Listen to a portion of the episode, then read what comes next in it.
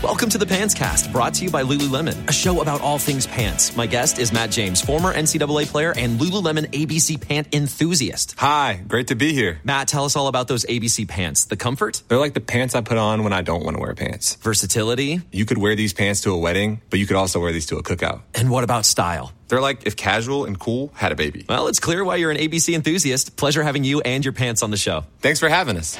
Find the shockingly comfortable A B C pants at lululemon dot com.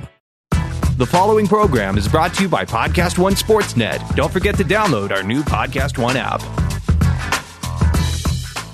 Quick break to tell you guys about N F L Game Pass, the only way that you can replay every game all season long. You can relive all the gutsy calls, crazy catches, wild comebacks, and breakout stars from every game every week. It's all the action, all the football you can handle, all in one place. So every game that we're talking about right now, you guys can rewatch it after the fact. I'm going to be going back, and you guys can too. Go check out Lamar Jackson in week one. Go check out Dak Prescott and what that Cowboys offense actually did. Go check out Kyler Murray in his N F L debut. That's my favorite thing about N F L Game Pass. You can go back and watch at any time. And if you haven't watched a condensed game yet, you have to try it out. It's every play from the game back to back to back, so you can replay an entire N F L game in the fraction of the time it normally takes. It's how I'm able to follow all the M V P candidates, all the breakout stars, and, of course, your waiver wire pickups all season long. To see all the action this season and stay on top of all the big storylines, you need N F L Game Pass. Best of all, you can kick off the two thousand nineteen N F L season with a seven-day free trial of N F L Game Pass. Just sign up now at N F L dot com slash Pro Football Focus N F L. Football season is around the corner, and Podcast One Sportsnet has the best shows to help you build the best fantasy team in the league. Serve up some picks with Ross Tucker's Fantasy Feast and take a spin with award-winning finalists on the fantasy record, or get all the tricks for fantasy sports and gambling with Underdog Sports Fantasy Hour. Dominate the competition and download new episodes of these shows and more every week on Apple Podcasts and Podcast One.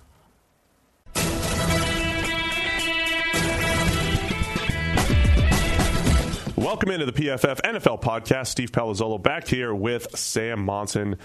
We're going to do a little N F C North preview, Sam. You ready to go? Yeah, let's do it. The black and blue division, I believe they're called, Steve. N F C Central. Yes. Is what we're doing here. Yeah. Little Central. Who's missing? The Bucs? They were in the Central, right? Yeah, it's all the same four in the Bucs, right? All right, your N F C Central preview starts now alphabetically with the Chicago Bears. Are they the fan base that uh, hates us the most right now? Probably. Yeah. Every time we mention Trubisky, usually sours them. Yeah. Quite a lot. There's some reasonable Bears fans about Trubisky out there, but let's discuss their prospects now for two thousand nineteen. It's it's a it's a good roster, yeah. Top to bottom. Let's start up top and say they're good. Yes, it's a very good roster. It's also a roster that could easily, reg- you know, a team that could regress as far as number of wins uh, due to I the ruined it. I did. Yeah. Due to the schedule, but even if you just look at the offensive line, solid all around. It's a good group of playmakers. We said that going into last year. It's a g- group of playmakers that um, has a bunch of unique skill sets that, you know, should mesh pretty well, and I think they did with Matt Nagy. Nagy was a top-five play caller by our numbers, and we essentially say, you know, how much offense is being created on, say, you know, expected throws, essentially. That's one way of doing it. They were really high. I got another number on that later. And then they had David Montgomery to the mix. So offensively, Uh, they're set up for success again, but a lot depends on Trubisky being a little bit more efficient on a throw-for-throw basis. Yeah, they've added a couple of interesting players. It, there's a lot of players who I think don't know what to do with unique skill sets, and they become gimmick players, and it's just, eh, like at some point this guy's going to get the ball and end around, and you know maybe he'll do something, but yeah. That's it. And then there's other coaches who you think, okay, if you get him a unique talent, he'll figure out the way to use that guy, and you actually see something kind of special. So Cordero Patterson is the guy that's joining this team, and the Patriots, I think, are obviously one of those teams that understand how to use unique weapons, and we saw him kind of play more of a running back than he was a wide receiver in New England at times. I think the Bears, with Nagy as well, are another team that understands how to use unique weapons. So now you've got Patterson, you've got Taylor Gabriel still there, you add David Montgomery, you have Tariq Cohen already in the backfield. There's a lot of kind of crazy talented and really quite unique players in that group of um, of skill position guys. And then Nagy will also throw five defensive players out there on the goal line just to really mess with the defense and say, you know, who's eligible, who's ineligible, you know, what do you do? So, you know, I like that idea of, you know, stealing a few plays here and there, especially goal line, two-point conversion type of plays. Nagy's shown some creativity there. He mentioned the offensive line. Charles Leno and Bobby Massey, they're just kind of like the epitome of average to above average tackles, which is very, very valuable in today's N F L. Kyle Long, a good right guard. Cody Whitehair, James Daniels at guard and center. So, you know, that's like a, a Steelers-ish type of offensive line, right? We always talk about the Steelers don't really have any major weaknesses in their starting five. Yeah. And the only potential stars maybe D- David DeCastro at his respective position. It's kind of how they are yeah. in Chicago. I don't think they're as good, but they're it's the same idea. You know, they don't have the collection of dominant all-pros and then a couple of, you know, questionable spots. It's a group of guys that are solid. Um, Kyle Long, I guess, is probably the closest to a superstar player. Um, but even he is, I think, hasn't quite played to the level of his reputation for most of his career. Uh, but, yeah, that, that line should be solid. And really, that's it's all it really needs to be. It's about giving this team a foundation to be good enough to do what they want to do on offense, which it should be. And then when we talk about Trubisky, Uh-oh. he was he he was one of those guys where the grade was far lower than the traditional stats. And even statistically, he had two really high-end games, the uh, against the Bucs and against the Lions, uh, two games where he was dominant statistically and graded really well for us as well. But he just had, um, you know, too many games where he was getting away with turnover-worthy plays and um, just wasn't great, you know, at a, a lot of points in the season. So um, if you just look at his game grades, one game, Week four, Bucks ninety-three, Week ten, eighty-eight point six, but a bunch of games in the forties and fifties where I think when you just look at it, the stat that I wanted to pull out, we always talk about our zero-graded throws, our expected throws, so that could be a pass to the flat, it could be a screen, whatever it might be. His E P A, expected points added, so essentially how valuable was this particular play, not necessarily the quarterback, but the play itself. E P A on expected throws, those zero-graded throws in our system, he went from one of the worst, the lowest, the least valuable on those particular passes in two thousand seventeen to one of the most valuable. It was the biggest jump that we saw in E P A on expected or zero-graded throws in, in uh, from year to year, twenty seventeen to eighteen. So essentially what that means is he was making the same throws in eighteen versus seventeen, but either a guy was doing something with it, with the ball in his hands, or it was it was open, you know, so it was schemed up, you know, so it's it's an interpretation of what the scheme and or playmakers or the defense that he was going up against, how poorly they played.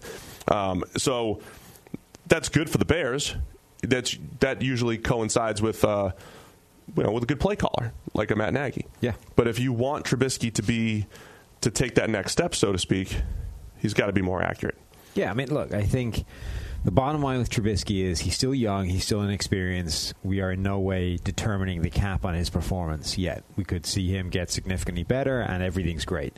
Um, well, all we're saying is that if you just look at box score numbers and passer rating and that kind of thing, you are not going to get an accurate interpretation of how Trubisky has played so far because he, you get a guy like Matt Nagy, who we are articulating is one of the best play callers and one of the best offensive Um, brings with him one of the best offensive schemes in the N F L, and that will make a player look better than he's actually playing, or it will create more offense than that player's performance dictates should be created. And that's essentially what you're seeing with Trubisky. You're seeing the offense look better than his performance would dictate in any other sort of system because other things are propping it up. Um, so really, the Chicago offense is all down to how much of a step Trubisky does take because, you know, we've seen, the, we've talked about the offensive line should be solid. The skill position players are interesting and have some talent and should be a good fit within the system. The system is really good. The question is, can all of this thing, all of this was true last year, and we were saying this, this offense could be exciting if Trubisky takes a step forward. He didn't, and it was still good. But essentially the same thing is true this year. It's everything is in place that if the quarterback just starts playing a bit better, we could see something spectacular. And, and I know Bears fans are going to say, well, he did take a step forward. He got better. Um, no. He did play a little better down the stretch.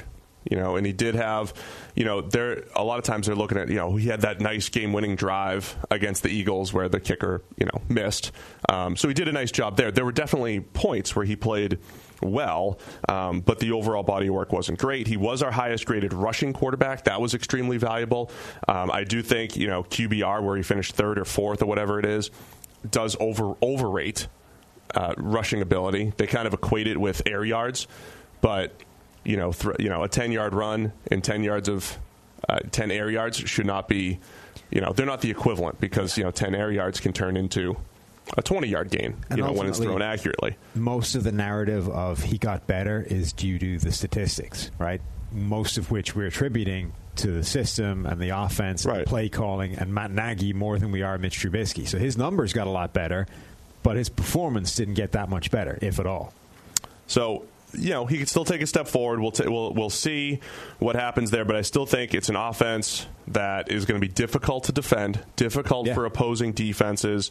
Um, if he can cut down on some of the, the uncatchable passes, he ranked thirty-first out of thirty-five in percentage of uncatchable throws, just inaccurate, uncatchable throws. He did throw a higher percentage of passes down the field, ten-plus yards, but even that, on all those throws, he was below average as far as um, accuracy goes. So if he takes that step, it's a difficult offense. We don't talk too much about running backs, but when you add David Montgomery, a guy who at Iowa State ran behind a terrible offensive line and forced one hundred missed tackles per season, yeah, you know, that's potentially...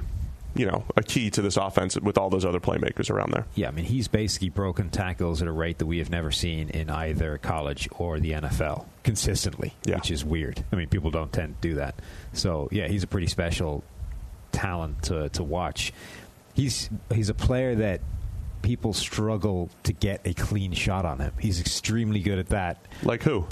No. He's extremely good at making short moves just before a guy comes in and make a hit, and then rolling off. Who used to do the that? Hit? I don't know, Steve. I don't. I, I can't think of anyone. Um, and then he kind of rolls off the hit, so that you never get this full solid shot on him, and he just kind of keeps rolling. It's some of the runs are amazing to watch him do that. Um, but he should be a fun addition to this offense, along with you know Tariq Cohen, who's obviously one of those um, very difficult to defend weapons, whether it's on trick plays, whether it's on um, stretch plays, whether it's as a return man, whether it's in the passing game. So that combination could be pretty impressive. And they've got Mike Davis in there as well. So it's a strong backfield. It's a shame it doesn't matter. So defensively, uh, you know, it's tough. It's tough when you say, look, it's it's diff- it's difficult for a defense to duplicate top-notch performance year over year. The two thousand seventeen yeah. Jaguars are a prime example. Vikings, same. Vikings two thousand seventeen to eighteen. I mean, well, the Jags in particular last year, when, when our preseason analysis on the Jags was, okay, they didn't lose anybody. Right. They still have a loaded pass rush. They still have a loaded back seven, but, you know, your success is often dependent on who you're playing offensively. So I think the Bears, my biggest concern about potential regression for the defense is... You know how you know defensive coordinator switch, you know so um, losing Fangio, who you know I think I think really meshed with this defense. We were we were in the middle of two thousand seventeen saying sneakily, even though the Bears aren't winning games, this is one of the better defenses in the N F L. Yeah, and Vic Fangio was doing a really nice job there, and I think one of the things that they did really well was use their safeties in creative ways, and they were just really good at communicating, passing off routes in the back end. So does that change this year?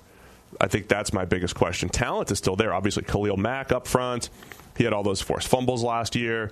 I mean, made a ton of big plays. Their actual corners, you know, Kyle Fuller, Prince Amukamara, solid uh, across the board there. Losing Bryce Callahan for Buster Screens, probably a downgrade in the slot. Yep. In a pretty valuable position. Adrian Amos for HaHa Clinton Dix. I know, again, I'm always speaking to Bears fans, but they think that at one point we said Adrian Amos is the best safety in the league. Like, we never... Never said that. Yeah, he's always been, he's been one of our highest graded guys because he didn't screw up a whole lot, right? And he made a few plays, made some nice plays. Um, but that could be a wash, based you know. Yeah, I mean, could be a downgrade. It's interesting. It's I close. Think those two guys end up grading. It's like the quarterback conversation. They end up grading kind of the same, but I think they get there in dramatically different ways. Yeah. So, as you said, Amos's calling card is he doesn't make the mistakes. Like he's just solid all the time. He's he's. He typifies safety in terms of the position, yeah. right? His job Devin McCourty type. Right, just go out there, always be in the right place and don't make a mess of it, and you're good. Whereas Clinton Dix, I think, makes more big plays, but always has this reputation of not quite giving it his all sometimes, and there's plays where he's just not really interested, and he'll cause some big plays because of that. Right. And I think they kind of net out to the same kind of grade, and the question is, which one would you prefer? The guy that consistently, it's like the Belichick thing, right? Do you want seven every single play out of ten, or do you want the guy that will go from ten to four to two to seven right. to ten again? Like, I, I think a lot of people would prefer or may end up preferring Amos after you see a year of Clinton Dix, even if he makes a few more plays. Then you've got, you know, Roquan Smith in the middle, year two. We're yeah. expecting a leap from him, very athletic in the middle of the defense. So very talented defense. I just I just have concerns that you've got natural regression from being the top defense in the league and, you know, a new a new system. And again, the thing about a system isn't we're going to call the same plays. We're going to call cover two and cover four and six. It's about when you do it, but also I think the teaching and communication aspect. You know, I think you know there's different styles for different coaches, so there could be some question marks there. So, all that said, where do we have the Bears this year? I mean, I think this whole division is kind of wide open. I think there's three teams that will be really chasing hard for the playoffs and one that probably won't. And it's, I think the narrative that we had last year is the N F C is tough, and it's going to be really tough to separate them. And I think that's the same thing this year. Um, we do have the Bears favored opening night. Uh, not only favored, but favored to cover, I believe, in P F F Green Line. I believe we put that out. Live. It's live. It Green is Line live. is live. It's also with college football for the first time. That's right. It is. I tell you what, so we got... There was a lot of feedback about Green Line last year, right? Essentially, the way it works, if you don't know, Green Line is our gambling product, and it's a it's a wagering, a, a wagering, wagering product, wagering, betting, whatever. You the the act of placing money down on the outcome of a football match and hoping to see a larger sum of match? money returned. It's a game, whatever. Um, and we were essentially leveraging the P F F data to try and predict the outcome better than the odds makers. Um, And what we did last year was he essentially showed you the Vegas odds, showed you what P F F's number said, and then just depending on whether they were a big enough difference apart, we said, okay, this is a pick. You should you pick this game. The numbers say you should. People kind of complained, and there was this idea that if you if if the we we never suggested how how you should up your bets depending on the all that kind of stuff, right? So what we're doing now is, we're essentially putting all the information out there and saying, you you make your pick. We're not going to tell you which games to pick. We're going to show you the numbers. You can decide what the difference is, what the risk tolerance you're comfortable with, and we'll give you the percentage chance that they're going to cover. So we're not just saying we're we differ from Vegas by two, but we're going to give you the, the odds of that number covering. Yeah. So it just makes the whole experience an awful lot easier for you to navigate and understand what all those numbers mean. And we added college, where like we have a better database than anybody else, so that you know the margins, the difference between so it's us, like sixty, seventy extra games you can wager sixty, seventy on. Extra games, plus they're ones that we know a lot more about than most people, right? Because you know there's a few other people out there that have some level of N F L information, not as good as ours, obviously, but college landscape is way more chaotic. There's far less info out there, and so, yet we're still grading every single player in every single game. So check it out, all part of your P F F Elite package. Do we give the discount here? Yes. Are we allowed to? Yeah, yeah, yeah. Is it P F F twenty-five? I believe so. Is that the one we're going to give to our sure. listeners? P F F twenty-five gets you tw- get you twenty-five percent off anything. Yes, it does. At P F F dot com. So Green Line is an elite. So get, get we'll elite. get you twenty-five percent off Edge, but if you're looking for Edge for Green Line, you're going to be disappointed. And you can try it out for a month if you really want to. Yeah, yeah, Elite yeah. monthly isn't a good, you know, you start it now, you'll have it through, you know, the late month. September. Yeah. For a month. All right. Let's move on to the Detroit Lions. Uh, so the similar to what I said about the Baltimore Ravens the other day, I am really interested in teams that take kind of extreme stances to see how they play out. In the line, so the Ravens, their extreme stance is run heavy offense and a defense that maybe gave up some pass rush to cover on the back end. We've got some extremes going there. The Lions' extreme is building a team to run the football.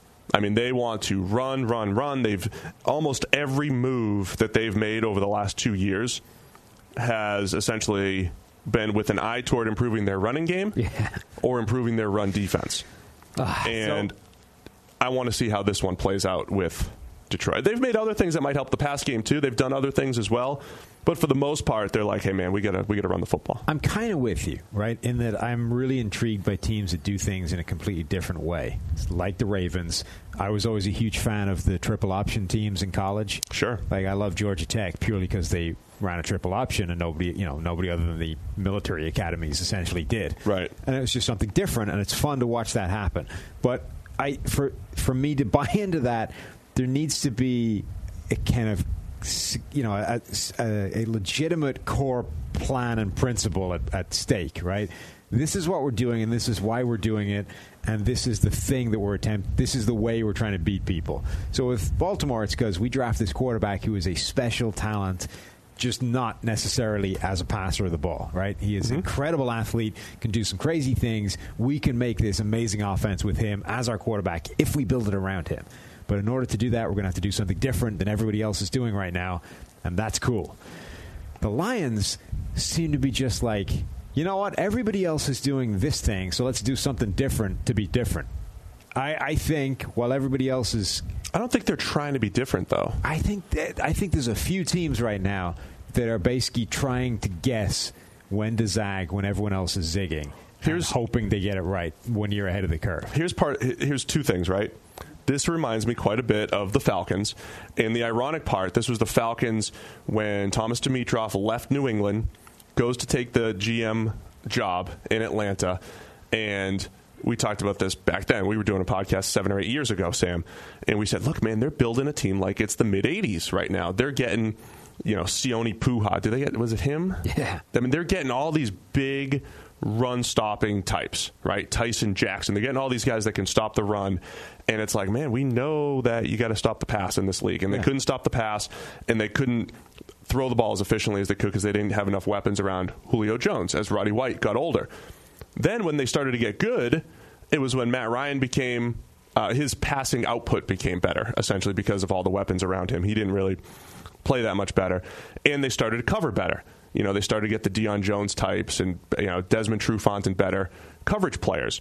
This is very similar, where you have a, a former Belichick disciple and Bob Quinn in Detroit building a team with Matt Patricia, another Belichick disciple, basically on a team that won New England. They won because they could do anything, but ultimately they won because they could pass and stop the pass. I mean, that's the yeah. reality of it, right? And Detroit's going and saying, we're going to run the ball, stop the run. And and it's kind of like, I understand, too, you know, they've Matthew Stafford's never truly had a running game, right? So they're like, well, Stafford's never had a running game. They've never won anything. Therefore, we got to do something different. Yeah. And I think the zig and zag thing, it's kind of like the the running back target thing that's, you know, everybody's talking about on our Twitter machine. Basically, running back targets are far less valuable than receiver and tight end targets, which makes sense intuitively. But even when you put running backs in favorable positions against linebackers, it's still maybe not the best play. So this reminds me of, well, the league's getting smaller. We're going to yeah. we're gonna run against it. But sometimes having the favorable matchup doesn't actually lead to the best result. So in other words, having a running back on a linebacker in the passing game, while it's good, good coaching, right? That's what you try to do, is get this matchup. It still might not be as good as just a wide receiver cornerback matchup, which on, in, you know, on film or in the playbook, it doesn't look as favorable. It, this feels to me a lot like, you know, imagine you're going on a big family road trip. You know, we got four or five cars in action. We're going a long distance. We're going. We leave the house. Everyone's in a convoy. The the road forks, and everybody goes left because that's the way, right? But you're traveling with the old granddad in the back. He's like, you know what? Head right. It's a shortcut. We'll just, you know, we'll cut across. We'll we'll cut out that town. It'll be way quicker. And then you spend like nine hours lost in the brush because you took the slower way. And you're going. Everyone else just went the way. The and other guys are going seven yards at a time. You're going three yards right. at a time. It just feels like the Lions are the team with the guy in the back who's going, no, no, no, go right. I know everyone's going left. Trust me. We're right. They're wrong. And, you know, everyone everyone going left is going to be able to pass the ball, stop the pass, and win games. And the Lions are going to be concentrating on getting tougher against the run, and they're going to be lost in now, the back hours of nowhere for hours at a time. I was talking to George about this recently. Last year, the Lions had their best running game. Yeah. In a while. I mean, they goal achieved. I mean, they did the same thing last year. Like, as soon as Patricia got there, everything was about the run. This is, oh, I'm, like I'm talking about, of it. I'm, I'm saying this has been a two-year deal. Yeah. This has been a two-year project here. Um, but ultimately, it just, if your quarterback can get good passing production, you just have a better chance of winning. This was the number that stood out to me last year. So in a year that the Lions offensively kind of achieved what they wanted to do from a run game perspective. They were more efficient. Their offensive line was better. Kerryon Johnson was a find as far as, like, he's pretty good. Second-round running back. We need, like, a hot button for the podcast where anytime anybody says Kerryon Johnson, that Kansas line comes on. Oh, yeah. yeah. Right? We need, yeah. Can we get Tyler on that? Switch. Switchboard? We got a hot Anyone? Button. Um, so here's the stat that really stood out to me. Matthew Stafford, big-armed gunslinger, had the fourth lowest average depth of completion. So how far down the field his completions were going through the air, fourth lowest of the last three years. So Joe Flacco, two thousand seventeen, was the lowest. Alex Smith, yeah. twenty sixteen. Sam Bradford, twenty sixteen, when he set the completion percentage record that lasted two years, when he was, you know, one of the, you know, lowest average depth of targets, and then Stafford in twenty eighteen, and then Roethlisberger twenty eighteen, actually. So lowest depth of completion for Matthew Stafford that, at his best, I always say it, has these three or four games where he looks like a top-three quarterback can do anything, right? So are you, you know, neutering Matthew Stafford, who can – that's how that's how Neil always – he always says neutering. Yeah. When you take a gunslinger and you – is that allowed? Lop his balls off. I didn't say that. That's what it is. That's what you said. I said neutering. That's what neutering is.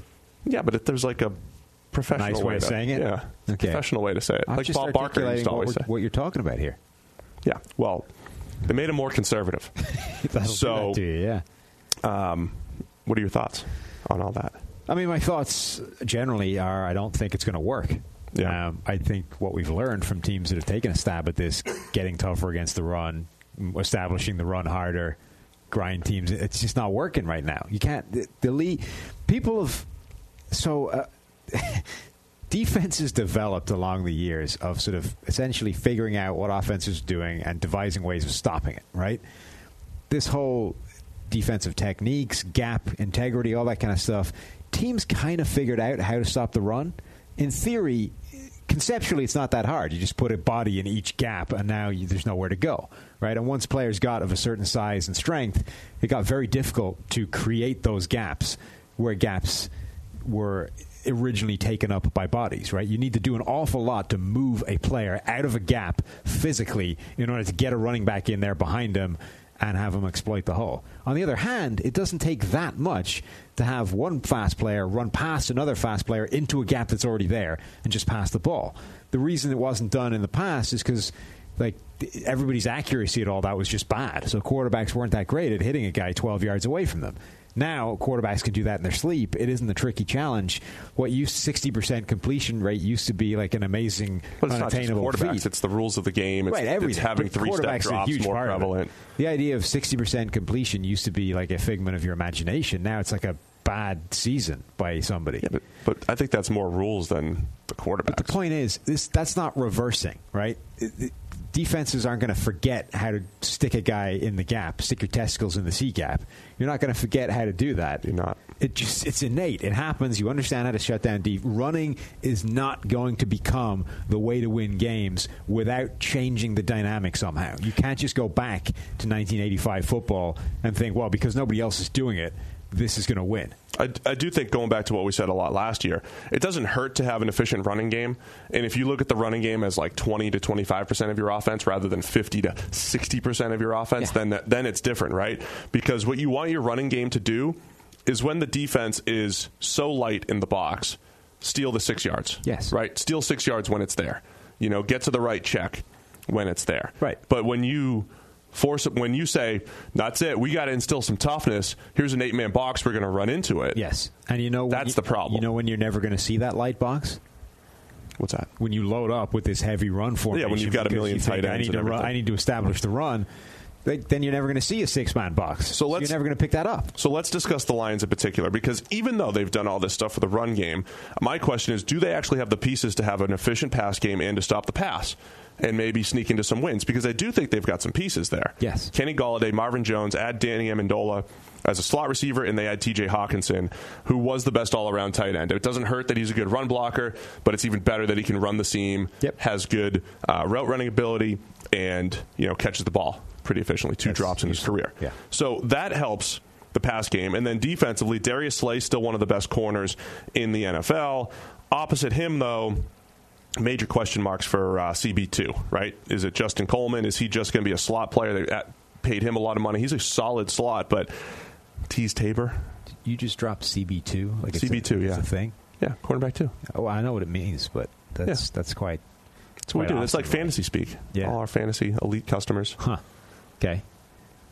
So, yeah, I agree with you. Cornerback two, Rashawn Melvin, Jalen Tease Tabor, that is a major, major question mark. It is. Um, and, yeah. For a team, by the way, that played as much, man, you know, like the Patriots, played as much man as anybody last year. Yes. So that is one interesting area for them on the back end. And then you've got the front end, which is, I'm kind of endlessly fascinated by this collection of players they've assembled, which are yep. all big-bodied run stuffers who have gotten an abnormal amount of pass rush given what we've seen from them in the past. Um, you know, guys like Deshaun Hand kind of exploded out of nowhere. Now, I know he was a big recruit, right, Steve? Yeah.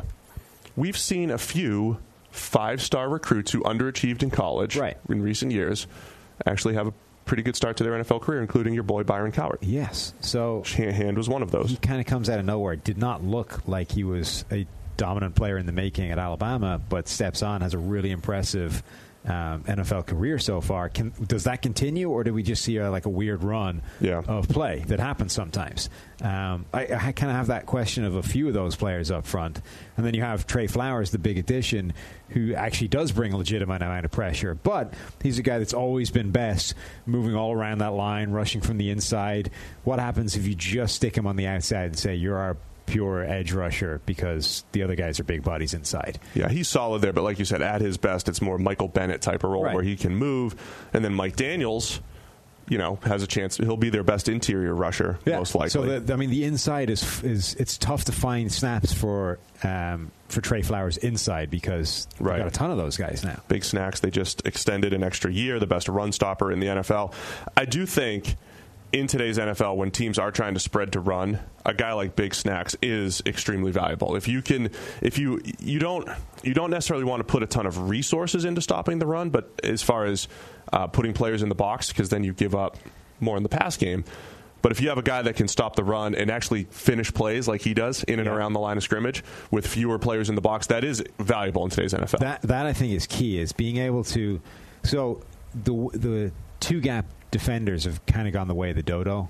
Most, almost none of them exist anymore. You know, we go back the decade, whatever. There used to be a lot of defenses that played legitimate two-gap defense, right? right?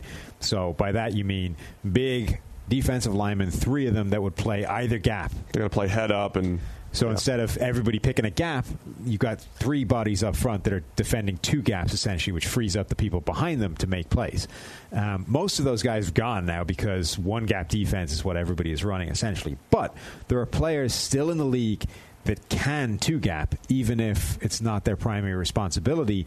And that becomes really valuable because you can, in theory, take a guy out of the box and dedicate him to the pass game, relying on the fact that a guy like Snacks can still defend two gaps up front and fix the math again, right? Yeah.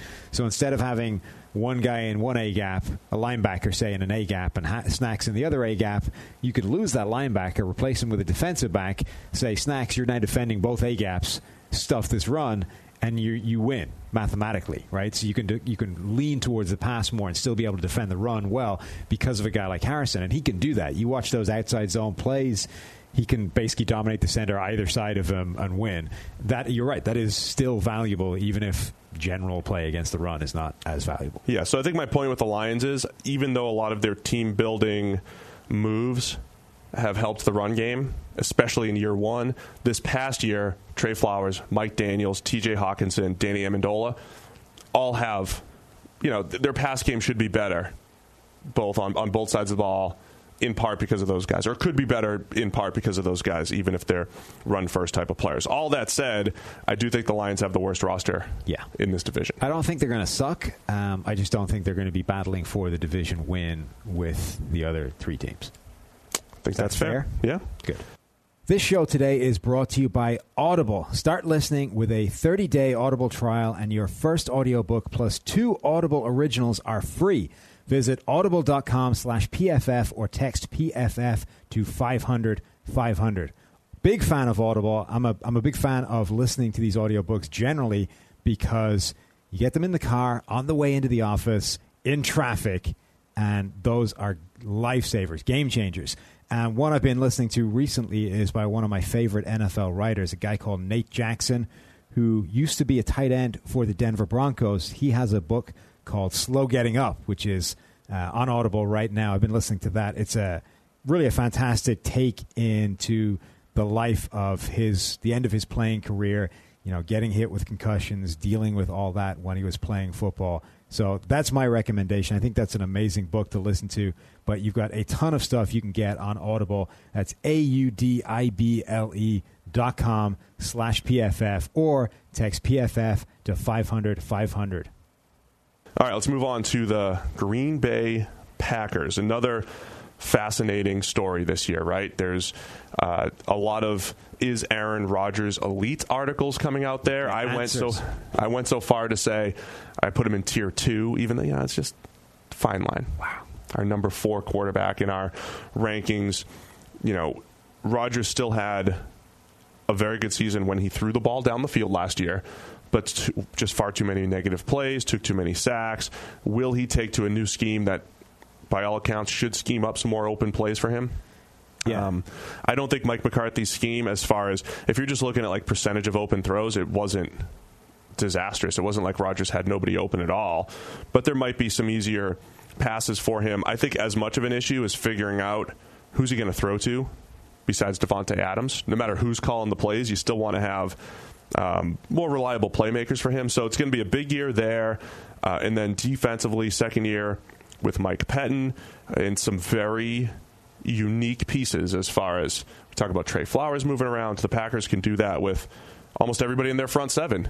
A lot of versatile, multi-gap type of type of players. What are you thinking about the Packers this year? So I'm I'm just fascinated by the Rodgers dynamic because whatever about how good he is, I'm way more interested in the type of player he is and what that means. Um, I, he is, in a way, as pathologically conservative as Alex Smith. It just manifests itself in a completely different way. So he will still throw incredible passes deep down the field in a way Alex Smith basically never does. Um, but he has one of the best interception rates, uh, the best interception rate of all time. Um, he takes more sacks than pretty much any other quarterback. He led the N F L last year and led the, the, the higher figure we've ever seen in terms of throwaways. So what you're seeing is he's basically, he is a guy that does not want to throw a risky pass, but instead um, will do everything in his power to avoid those. So whether it's take a sack, whether it's throw the ball away, but still makes a lot of big plays because the stuff that he deems an acceptable risk, he's incredible at, right? So you see yeah. him play the game in a really different way than any other quarterback, essentially. And then I think you had that compounding with Mike McCarthy's offense, which didn't help, right? It wasn't scheming guys open. It wasn't giving you a sort of, it wasn't giving you the Matt Nagy design plays that will boost what he's already doing. If anything, it was going the other way, and it was it was magnifying the problem. So you had a quarterback that already kind of skews conservative, and then you're basically forcing him into thinking every play is too risky, and now you're making right. him do all kinds of crazy things. That so we're going to see some of that disappear, right? The Mike McCarthy stuff is gone. Now you have an offense that should be helping him. Now the question is, how much can he let go and actually become the player he should be? But we also saw LaFleur last year call plays for Marcus Mariota, and it's not like, and we kind of said the same thing. Oh, Mariota's got a new play caller. They're going to run outside zone. They're going to run play action off it. They're going to run bunches, and he's going to have an easier time of it and maybe put up his best statistical season, which he didn't even come close to doing. And he had a game where he got sacked eighty-seven times. Yeah. Was it twelve? twelve times against the, the Ravens. Right. So, but the difference there is that Mariota's not very good, whereas Aaron Rodgers is really good. No, I know, but when we're talking about a play caller, you're trying, you're you're talking about like with with Trubisky, we're like, hey, Matt Nagy, the play caller, got an, a a higher level of production yeah. out of this guy's baseline. Aaron Rodgers' baseline is way higher than Marcus Mariota, but will you be able to get that production out of him? Because it's not like there weren't any schemed open plays. There's plenty of plays where they ran their slant flat combo a million times, and he just didn't take the slant and then rolled out and tried to make a big play. We also saw him week one against the Bears when he had that injury. He couldn't move. Right. Sat in the pocket, got rid of the ball in two point two seconds, and picked them apart. Yes. He's always been capable of doing this. And the underlying point with quarterback play, every hashtag every play counts, Sam. Right? Huh. That's why we do it. That's why okay. we grade every single play. So if you drop back seven hundred times in a season, it's not necessarily about your thirty to forty big-time throws, which Aaron Rodgers certainly has in him. It's about the hundreds of expected throws, open throws, under five yards, take all of them, make good decisions. Don't put the, he never puts the ball in harm's way, like you said, right. but can we turn those sacks and throwaways into more efficient plays? You know, that's, to me, the big question this year for Rodgers. Yeah, it's amazing the ways in which he finds to sort of skew conservative, because it kind of hides... It's obvious that our, that Alex Smith is that kind of player, right? Because the ball just right. doesn't travel more than ten yards from the line of scrimmage. And it's like, oh, look, there's Captain Checkdown over there playing Q B, all safe-like, without putting the ball in harm's way. It's easy to see. But Rodgers still attacks deep down the field. He's still got those, you know, Hail Marys in his arsenal. His numbers when aiming fifteen or more yards down the field are absolutely absurd. They're like thirty-five big-time throws, so like one turnover-worthy play. But it's because the ball isn't going to the areas that are risky, that are that something bad might well, he, happen. He makes downfield throws against man coverage, right? Not and necessarily he's targeting in the sideline, and, and he's not putting the ball that as much in the middle of the field. The intermediate middle. So the intermediate middle is the most efficient pass in the N F L. Right. But it's also dangerous. It's a little bit more dangerous. It's most efficient. That was what Carson Palmer, his right. big year in twenty fifteen, had you know seventy-five percent completions. That was insane. Um, And that's where Rodgers doesn't like to throw the and ball. That's the key, right? Is that in order to be, in order to hit that really elite, crazy level, you need to be targeting that area, and you need to maximize the efficiency of those plays. That's the place Rodgers doesn't want to put the ball because he knows it's risky stuff. Like it's chaos in there. Random things can happen. Balls can bounce wherever, and somebody's going to pick one off you. You're going to look like an idiot, right? And quarterbacks just have to kind of suck that up and deal with it because it's worth the payoff for all the big plays you're going to make. Rodgers doesn't want to do that and skews away from it. I'm really fascinated to see in a new offense with a new coach saying, look, I'm not going to deal with this crap. Put the ball where it should go, if he's ever going to do it, or if he's just going to be Aaron Rodgers and he'll be good, not great for the rest of his career. So it's a massive story this year. Get to see him against the Bears and that tough defense in week one. Around him, Davante Adams has been fantastic. I think when you talk about releases off the line of scrimmage, you were talking about Doug Baldwin now retiring. Now you've got Keenan Allen, but Davante Adams has to be right up there with those guys. Top three right now are in some order. De- Davante, the hell is his name? Adams. Adams. What? Jeez. Wow. Not enough coffee this morning, Steve. Uh, Davante not. Adams, um, Adam Thielen, and Keenan Allen. And Keenan I think Allen. Those three have absolutely spectacular releases off the line of scrimmage, which is interesting because at least two of the three like are not that spectacular athletes. Like they win right away and get wide the hell open. Right. So Adams is the guy that you know Rodgers trusts the most. I, so for all the throwaways and everything we were talking about last year, there were also a ton of miscommunications where it's yeah. uh, uh, last year's rookies, Marquez Valdez-Scantling or Equanimeous Saint Brown, these guys that they brought in. You know, he's expecting them to run at twelve yards and they're taking it to fourteen, you know, and, and so being not on the same page with some of those younger receivers, he needs one of those guys to emerge. We've seen flashes from Valdez-Scantling, flashes from Geronimo Allison, uh, Jake Kumaro. I mean, th- they're not big names, yeah. but you just need one guy to really emerge or two guys to emerge and at least be just dependable. They're going to be in the right place at the right time. The tight ends, Jimmy Graham, you know, I... We thought we expected a little bit more from him last year, especially a guy, you know, big body that Rodgers can throw up and away from but in the red middle. zone, in the middle of the field. Um, and Jay Sternberger, who I loved coming out, I thought he was the second best tight end in the draft behind Hockenson, third round pick. If they, you know, give him an opportunity, he can run the seam, do some stuff after the catch. And then Aaron Jones has, you know, the, the Green Bay running attack on a play-by-play basis has been extremely efficient from yeah. an E P A standpoint. And it always goes back to our point You don't need to load the box with seven tight ends to do it. You just you have a great passer that the defense has to respect. You spread it out a little bit, you run, and Aaron Jones is really taking advantage of that. So, again, the offense should be fine. I think it still always comes down to what Rodgers right. wants to do within the scheme. Right. And last year was kind of a perfect storm for Rodgers in terms of injured, young receivers, offense stagnating ever more. Like, it was just getting worse and worse, right? So that's kind of the worst version of this narrative that you're going to see. Hence leading here's, all time in throwaways, et cetera. But the general trend is real. And but here's the big picture. Years. Sorry, the big picture view of Rodgers. Twenty, he's had bouts of the best quarterback play we've ever seen. twenty eleven, twenty fourteen, late twenty sixteen. Since twenty fourteen, though, we had a stretch in twenty fifteen where things just didn't look right. There was the early twenty sixteen stretch. Before the run, things didn't look right. And it was a lot of not taking what the scheme gave him. twenty seventeen, he wasn't great. He graded at seventy-nine before his injury. And then last year, there were times where it just didn't look right. It also, there were games where he played fine, but he had a fourth quarter comeback opportunity, and it's a third and two, and he's throwing the ball in the dirt. Like, just the bad throws at the wrong time. Yeah. So that's essentially what's happened. Can he reverse this trend? We've seen him do it before. And then defensively, I think this front seven's really fascinating. Yeah, it's got some really impressive players on it. Um, Kenny Clark has emerged in one of the most dominant interior forces in the N F L. He's one of those, he's the rare nose tackle that's incredible against the run, but can still get after the quarterback yep. enough to really make him valuable. Um, and then they add up, they add these edge rushing bodies, right? They've kind of struggled the past few years getting pressure on the edge. They went hard after it in free agency. You bring in a Preston Smith. You bring in a Zadarius Smith who can play on the edge and inside. You bring in a Rashawn Gary in the draft who can play on the edge and inside. So how that how that group shakes out as a pass rushing force is going to be interesting to watch. Yeah, I don't, I don't know. You know, Gary's off to a slow start, especially compared to Chase Winovich, his Michigan how teammate. Strange. It is odd. We'll let it play out, though. We will let it play out. But we said in the draft maybe Gary's better off as a three technique, at least in nickel packages. I think they do want to develop him as an edge defender. Need to see that athleticism transfer. Dean Lowry's just, you know, solid, long player up front. Montravius Adams. So it's a solid front.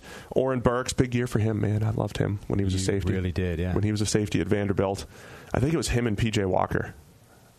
Temple versus Vandy, the first game I ever graded P J for college back P J in twenty fourteen. N F L checks.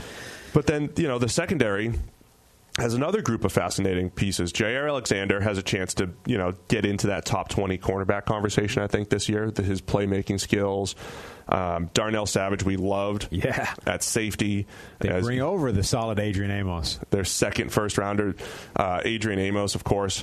And then I think their number two corner spot is going to be a major question mark as well. Well, yeah, they're a team. They're another team with that major question mark at the number two corner spot, but they've at least got potential answers. They've got bodies there. Right. We, you know, we you look at the Lions group and you're like, it's I'm struggling to see a number two emerge from that group that will be not a problem.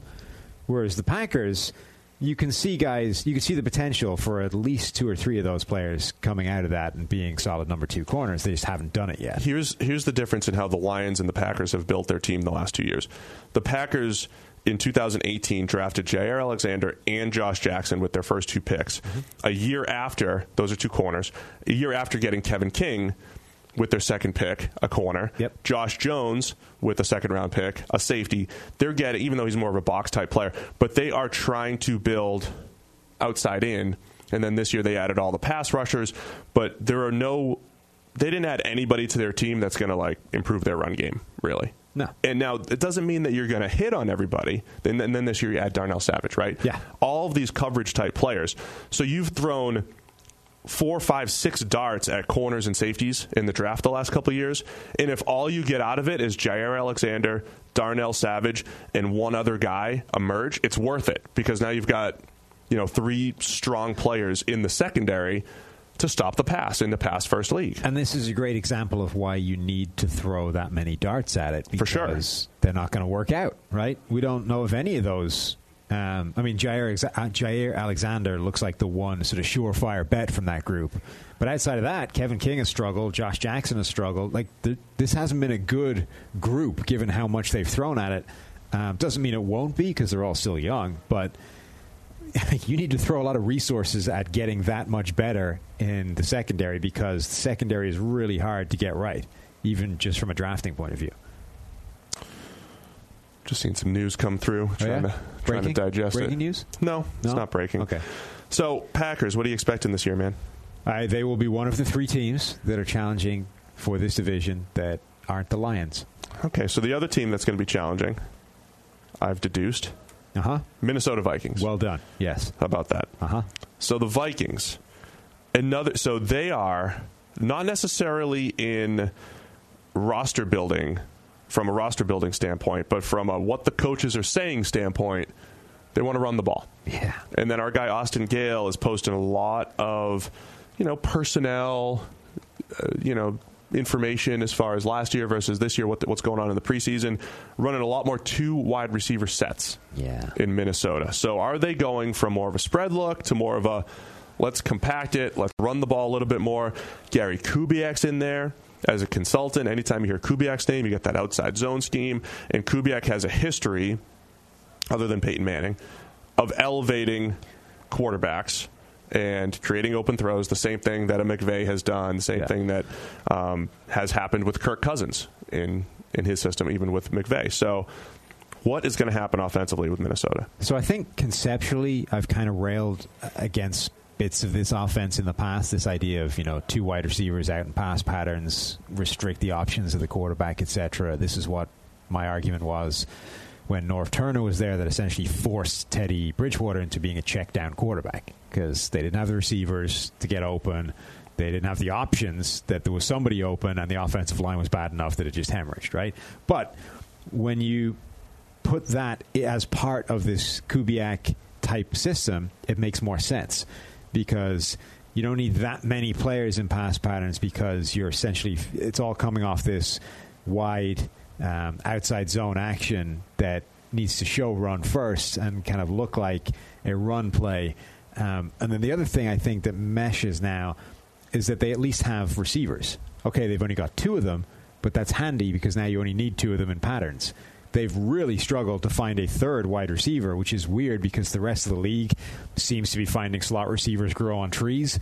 The Vikings can't find a third guy to go alongside Thielen, um, or Diggs and Thielen, Thielen and Diggs. I knew, I knew that was coming at some point. Um, they haven't been able to find that third guy, so maybe this is actually the perfect group for them. They, I, don't, I don't mind their top four receivers being Thielen, Diggs, Rudolph, and then Irv Smith. That's what I'm saying. So you end, have right? two wide receivers in pass patterns.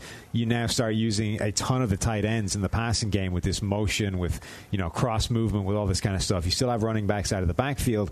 I think this system, even though it contains elements of things that I don't like, I think actually meshes really well with this personnel group and works well as an offense.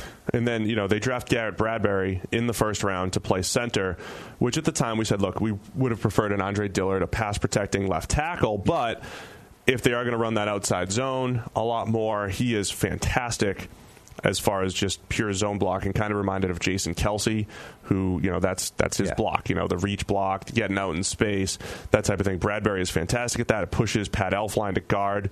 Maybe you get a little bit more out of him there. Brian O'Neill's a nice athletic right tackle. Um, Riley Reiff, you know, should be the epitome of average.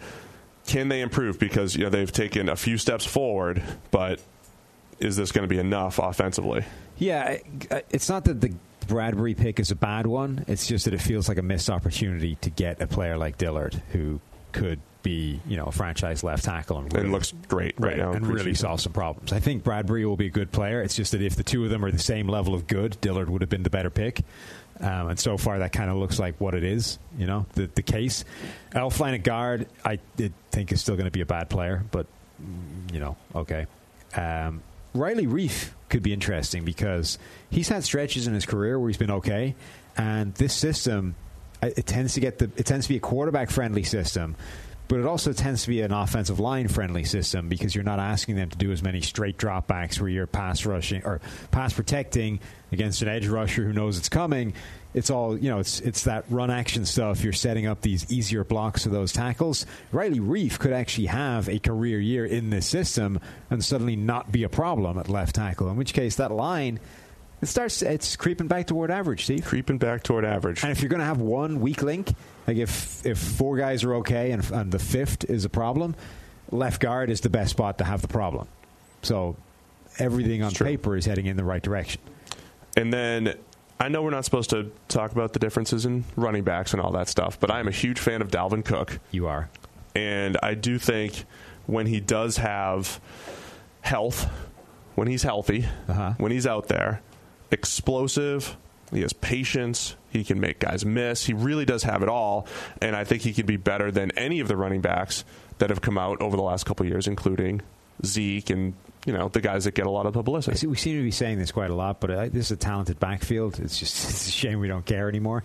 Um, I, Dalvin Cook is good. I think Alexander Madison has looked really impressive. And then Mike Boone keeps impressing every single preseason. He does. Like, he should, at this point, I mean, as much as people keep wanting to rediscover the Nebraska Amir Abdullah, I would get rid of everybody except those three on this roster in terms of running backs. I think Boone has earned the third job um, and has looked impressive. All right, now let's discuss Kirk Cousins, because what we said last year, very simply, he played incredibly under pressure at the beginning of the year, and then that, as expected, regressed. And if you just split his season essentially into two, that was kind of the story of why, you know, he couldn't really... you know, make as many plays in the second half. Yeah, played unsustainably well in the face of pressure, and the unsustainable thing ceased to be sustained. So yes. Make perfect sense. Um, I honestly, Kirk Cousins last year was the player that he, everybody, it's, it's the same guy, right? The same guy we've seen every single year of him starting. It's not a shock that that's what you got. Kirk Cousins, I think, is just a frustrating player, one, because he got the giant contract, so he's ev- he's forever going to be compared to that and found wanting. And two, because he's just inconsistent almost across the board, right? Sometimes he drops insane dimes that are incredible plays, and then the next time he won't take a shot that looks like an obvious completion and instead checks it down, or does the one of those weird like brain fart plays where he throws, throws the ball, ball backwards away, for a backwards. Football. Yeah, it's like it's just a frustrating quarterback, but we know what he is at this point, right? So there's a couple there's a couple other numbers that I think tell a story here, okay? So I put it in my in my Q B rankings. I think he came in at fourteen. He came in that tier three. The tier three descriptor is that these guys can put up statistical output that is top ten caliber. They could put out top ten type of seasons if they're in, if they have the right supporting cast, if they're playing in a dome, throwing to Diggs and Thielen, playing with the when he was with the Redskins, he had Deshaun Jackson, Jordan Reed at his best, Pierre Garçon. He had this really good group of playmakers. So statistically, he's been a top ten passer rating guy three out of his four years as a starter, including last year. But P F F grade-wise, he's only had one year in the top ten. And when there's a disconnect there, and he was only tenth in twenty sixteen, when there's a disconnect there, it means he is getting some kind of help and the production is being aided. And with Cousins' case, I do think there is that conservatism at times when he needs to be aggressive, right? And then the thing we said coming into last year, remember the narrative was the Vikings have had four straight seasons of quarterbacks in the top ten at avoiding turnover-worthy plays. Sam Brad, uh, Teddy, Teddy for two years, Sam Bradford, and then Case Keenum. Is that just Mike Zimmer's thing? Is that what he wants his quarterbacks to do? And then they go out and get money for Kirk Cousins, who's capable of making big-time throws, capable of making throws that those previous three quarterbacks don't make as consistently. So do you neuter him?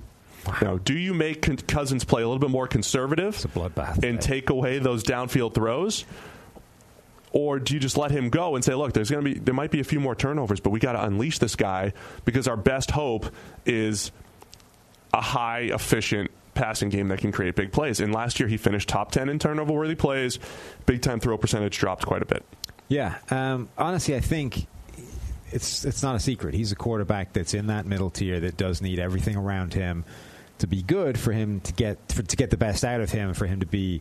Um, the impressive quarterback that they want him to be. The one area where I think he did, I don't want to say deviate from what we expected, but didn't do what he could have done that would have gone some way to justifying the money, is we said that, you know, he was brought in there for that for the N F C Championship game, right? The Vikings have a suffocating defense. They can run the ball, but sometimes things are going to go bad and you're going to find yourself a couple of scores down and things need to change and you need to start slinging the ball if you've got right. any hope of coming back. And when you have Case Keenum or Teddy Bridgewater or Sam Bradford, it wasn't going to happen, right? Cousins at least is capable of executing that kind of comeback or being in that kind of shootout and getting it done. and didn't really do it last year. I, the only time you could say he did was in the Rams game that became a shootout chaos, and they lost that game anyway. And now, probably Green Bay. Green Bay week two. Right. Now, if the Rams game had gone the other way, like if they'd managed to win that one, we might have, the entire narrative surrounding Cousins might have changed. It's like, hey, he was able to go toe-to-toe with Sean McVay and the Rams offense, putting up points at will, and he came out on top. That's why we brought him in. Yeah, but then if you look down the stretch, at New England, sixty point nine grade. Yeah. At Seattle, oh, forty-seven point eight on Monday Night Football. And it, it doesn't matter when the game is, but you know, he hasn't it wouldn't have changed what he, it wouldn't have changed his output overall, but it might have changed the narrative on yeah. what, what people thought about it. This does sum it up pretty well, right? At New England, sixty. Seattle, forty-seven point eight. Miami at home, eighty-six point six. Yeah. Right? And then the last two weeks at Detroit, seventy point seven, not bad. Um, and then a fifty-eight point six against Chicago at home.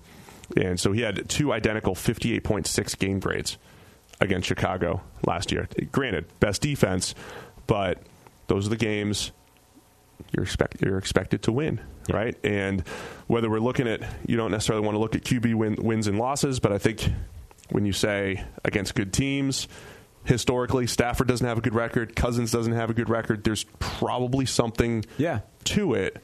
Over time. But if we get back to this new system coming in, I think it's one well suited to him, to helping him out. It'll, I think schematically it helps everybody out. I think we know, we've said the receivers are a good group. I think the offensive line will be better. I think everything around Cousins is better this year than it was this time a year ago, except maybe the defense.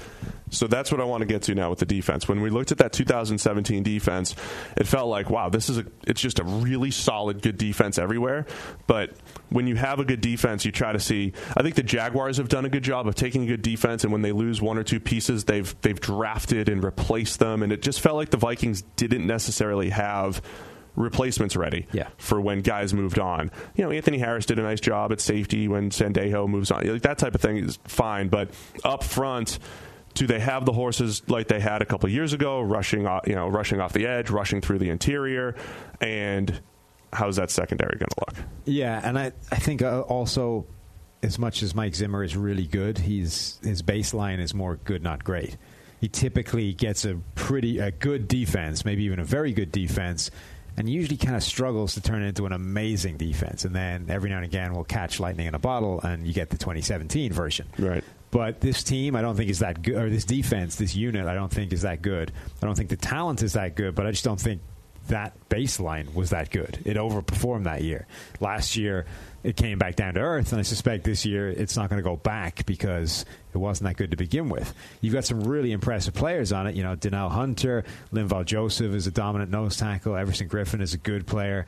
Um, Harrison Smith is one of the best safeties in the game.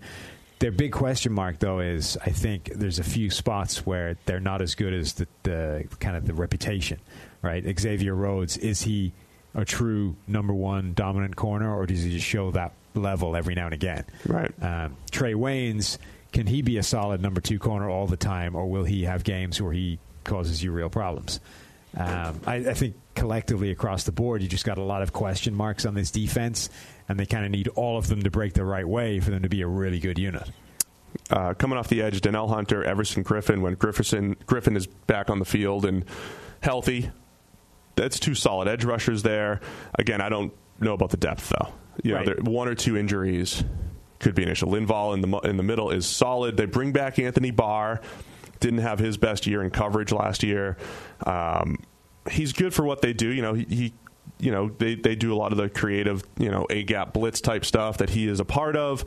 Um, so they've got solid pieces there. The thing that the Vikings defense has done is just made life difficult on third down and essentially intermediate and deep passes. You know, those big plays, and that's where they took a bit of a step back last year, especially. Yeah, they really need to find uh, a, a a solid pass rushing three tech. I think that's the thing that's missing, even just from the starting unit.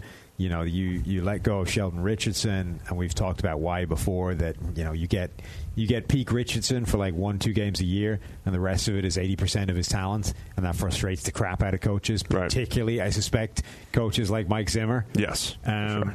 So you get rid of him, but you have to understand that even him mailing it in is getting you fifty pressures a season. And if you don't have fifty pressures a season elsewhere in that unit, you just got worse. Right. Even if you may feel better about it. Um, Hercules, so maybe. I honestly, I mean, so I've been watching him a little bit in preseason. For anyone that doesn't know, Hercules Mataafa, uh, Washington State, right? Yes. Washington State, a guy that was like two hundred fifty-something pounds but played inside as a defensive tackle. And all the talk was, what do you do with this guy coming out of the draft? Because obviously he can't play inside at that at that weight at the N F L level. So everyone was projecting him outside. And yet even so, he went, was he undrafted? Completely out of the draft? Yeah. Went undrafted, stuck with the Vikings, then got a catastrophic injury, missed the entire first year. So now we're basically seeing him for the first time, and they're actually lining him up as a three-tech. They're playing him inside where he played in college. They're not putting him out as an edge rusher. And he's shown flashes. You know, you can definitely see the lack of size being a problem sometimes. Like the bull rush, I don't think is going to be Hercules' yeah. friend, despite yeah, right. the name. Um, but, you know, maybe he's a guy that does have the ability to become that. Maybe Jalen Holmes can become that. But the point is, right now, nobody is that. And they need to find that guy because Hunter's good, Griffin's good. They're not, neither of them is Khalil Mack.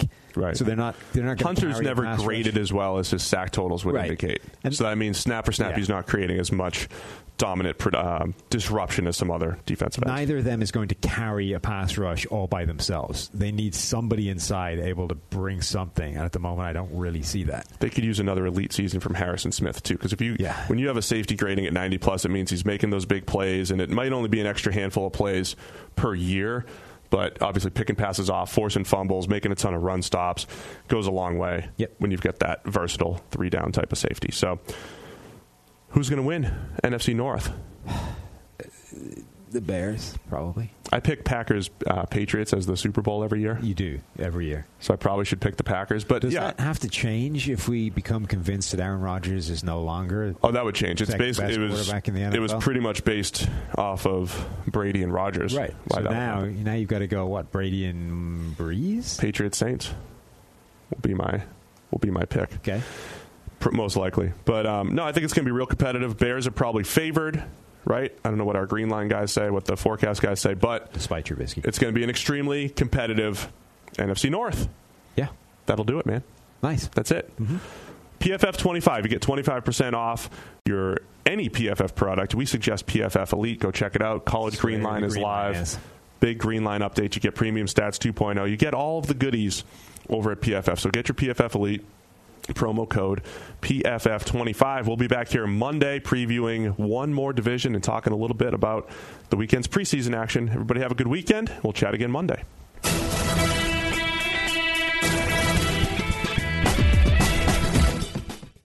Quick break to tell you guys about N F L Game Pass, the only way that you can replay every game all season long. You can relive all the gutsy calls, crazy catches, wild comebacks, and breakout stars from every game every week. It's all the action, all the football you can handle, all in one place. So every game that we're talking about right now, you guys can rewatch it after the fact. I'm going to be going back, and you guys can too. Go check out Lamar Jackson in week one. Go check out Dak Prescott and what that Cowboys offense actually did. Go check out Kyler Murray and his N F L debut. That's my favorite thing about N F L Game Pass. You can go back and watch at any time. And if you haven't watched a condensed game yet, you have to try it out. It's every play from the game back to back to back, so you can replay an entire N F L game in the fraction of the time it normally takes. It's how I'm able to follow all the M V P candidates, all the breakout stars, and, of course, your waiver wire pickups all season long. To see all the action this season and stay on top of all the big storylines, you need N F L Game Pass. Best of all, you can kick off the two thousand nineteen N F L season with a seven-day free trial of N F L Game Pass. Just sign up now at N F L dot com slash Pro Football Focus N F L.